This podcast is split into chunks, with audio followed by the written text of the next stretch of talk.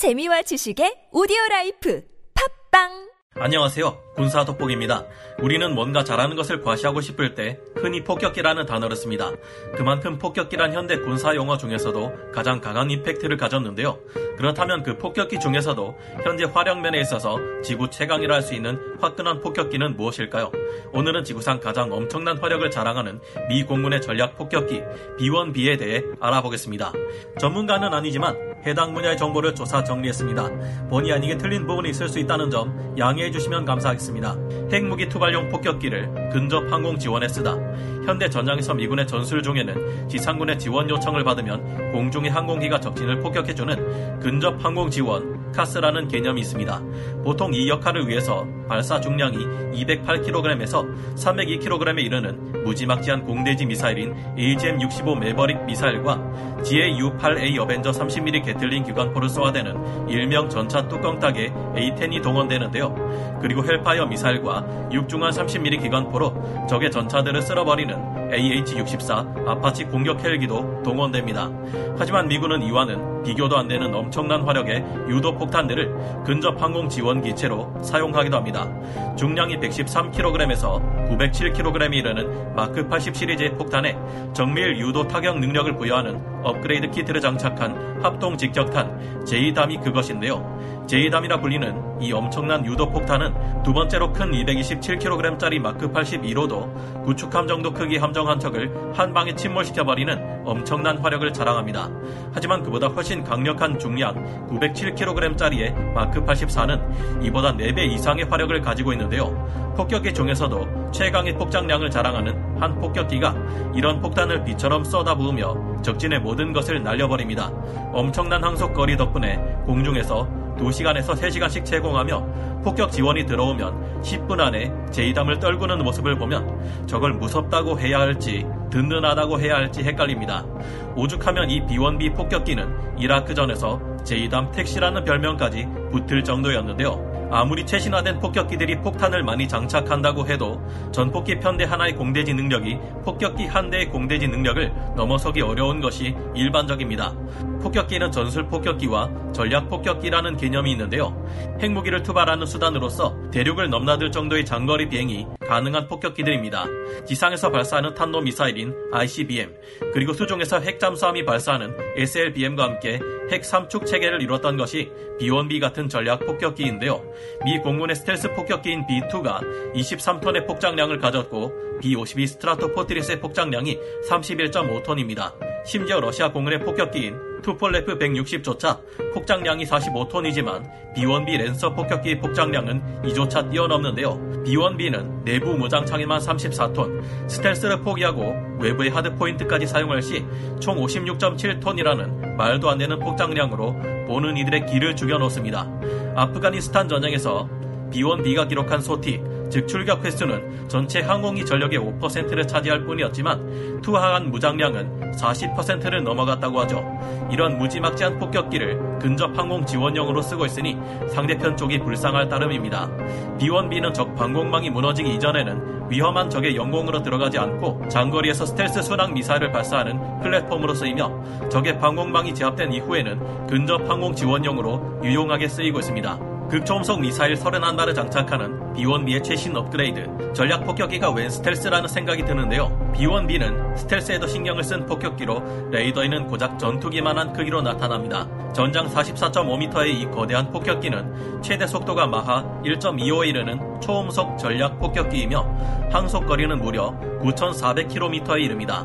이륙해서 일정 속도에 다다르기까지는 주 날개를 쫙 펴고 날아오르다가 공중에서 속도가 붙어 충분한 양력을 갖춘 후에는 날개를 뒤로 접어 속도를 높이는 효율적인 방식으로 설계되었는데요. 마치 수염처럼 나있는 조그만 카나드가 귀여워 보이기도 하는데 이는 저고도에서 고속 비행 시 발생하는 진동을 상쇄시키기 위함입니다.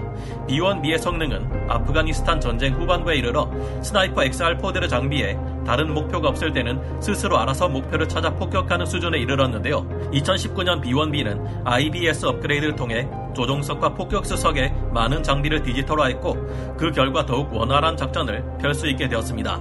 이후에 B-1B 폭격기는 스텔스 대함 미사일인 LRASM을 24발 탑재해 발사하는 플랫폼으로 사용될 계획인데요.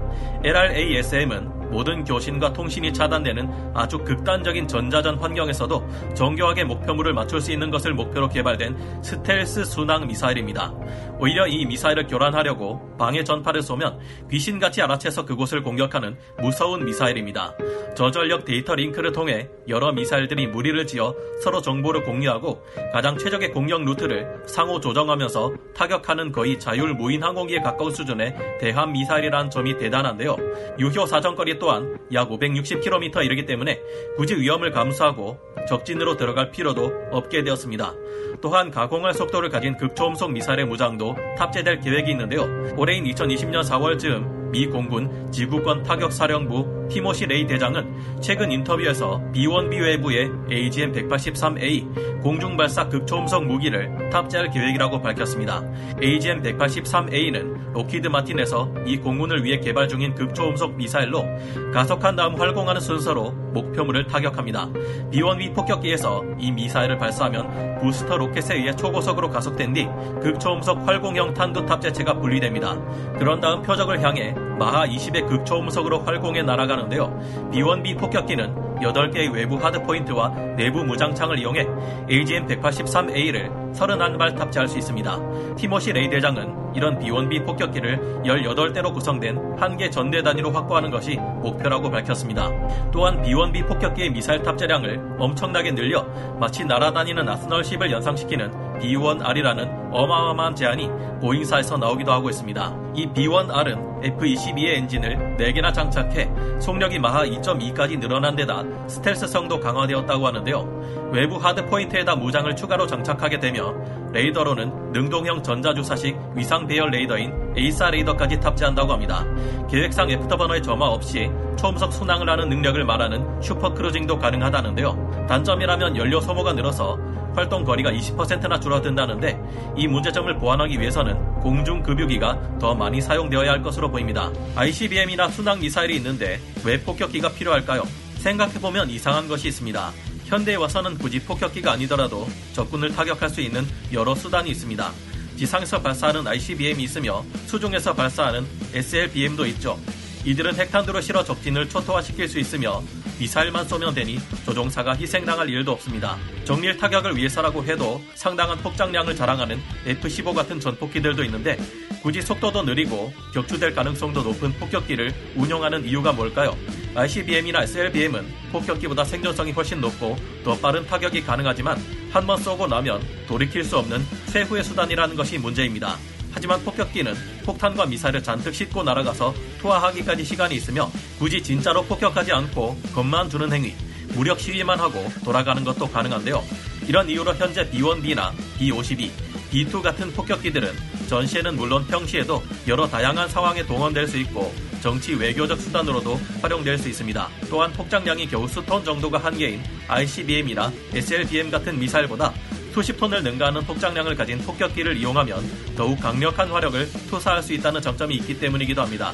항모 전단 또한 이 같은 역할을 차고 넘치도록 할 수 있지만 이를 움직이기 위해서는 준비 과정 및 전개 되기까지의 기간 동안 많은 시간이 걸립니다. 하지만 폭격기는 상당한 항속 거리를 가지므로 공중급유기의 도움만 있으면 대륙을 건너가 날아다닐 수 있습니다. 그렇기 때문에 보다 다양한 상황에서 자주 이용할 수 있으며 상대적으로 적은 비용으로도 동원할 수 있는 전략무기라는 점에서 아직도 세 손가락 안에 드는 군사강국들이 애용하고 있습니다. 미운 오리새끼에서 죽음의 백조로 진화한 B-1B의 역사, 하지만 폭격기를 사용하는 데는 생각보다 많은 제약이 따릅니다. 폭격기의 특성상 스텔스와는 가장 거리가 먼 기체이므로 전략 폭격기를 사용하기 전에 반드시 제공권을 장악해야 하고 적 기지의 방공망들까지 모두 제압한 상태여야 한다는 전제가 따릅니다. 그래서 현재는 대부분 제공권 장악이 가능한 미국에 의해 가장 많이 운용되고 있는데요. 오늘 알아본 B-1B 랜서 폭격기 또한 처음부터 미군에게 환영받는 존재는 아니었습니다. 냉전시 미국은 상대편 국가의 B-52보다 빠르고 생존성이 뛰어난 B-1B를 저공비행으로 침투시킬 수 있도록 하려 했지만 그때쯤 상대편에서는 저공비행하는 기체를 탐지할 수 있는 룩다운 레이더가 전투기에 탑재되었습니다. 그렇게 생산이 중단되었던 B-1B는 로널드 레이건 대통령 재임 시절 다시 부활했지만 약간의 스텔스와 저공 침투로 생존성을 보강한 B-52나 다름없는 애매한 폭격기에 불과한 상태였죠. 게다가 이때는 훗날 스텔스 폭격기 B-2가 되는 ATB 사업도 진행 중이었기에 B-1B는 딱 100대만 생산되었습니다. 그랬던 것이 J-DAM이 개발되고 B-1B 폭격기에 적용되면서부터 빛을 봤는데요. 마크 80 시리즈의 무유도 폭탄에 장착해 스마트 유도 폭탄으로 만든 J-DAM 덕분에 B-1B는 이전처럼 위험한 저공 침투를 감행하지 않고도 정확하게 목표를 폭격할 수 있게 됐습니다. J-DAM의 오차 범위는 불과 10m에서 14m 정도에 불과한 것으로 알려져 있죠. 이제 B-1B는 원래 목표였던 B-52보다 빠르고 간편하게 폭격기 전력을 전개한다는 임무를 개량을 통해 달성할 수 있게 되었습니다.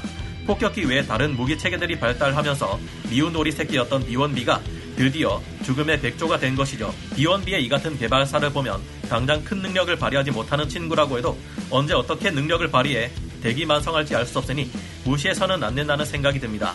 미국이 마크 80 폭탄 시리즈에 GPS 유도 성능을 추가해 J-DAM을 만들었듯이 우리나라에서도 마크 80 폭탄에 GPS, INS 복합 유도 방식을 부여하고 있는데요.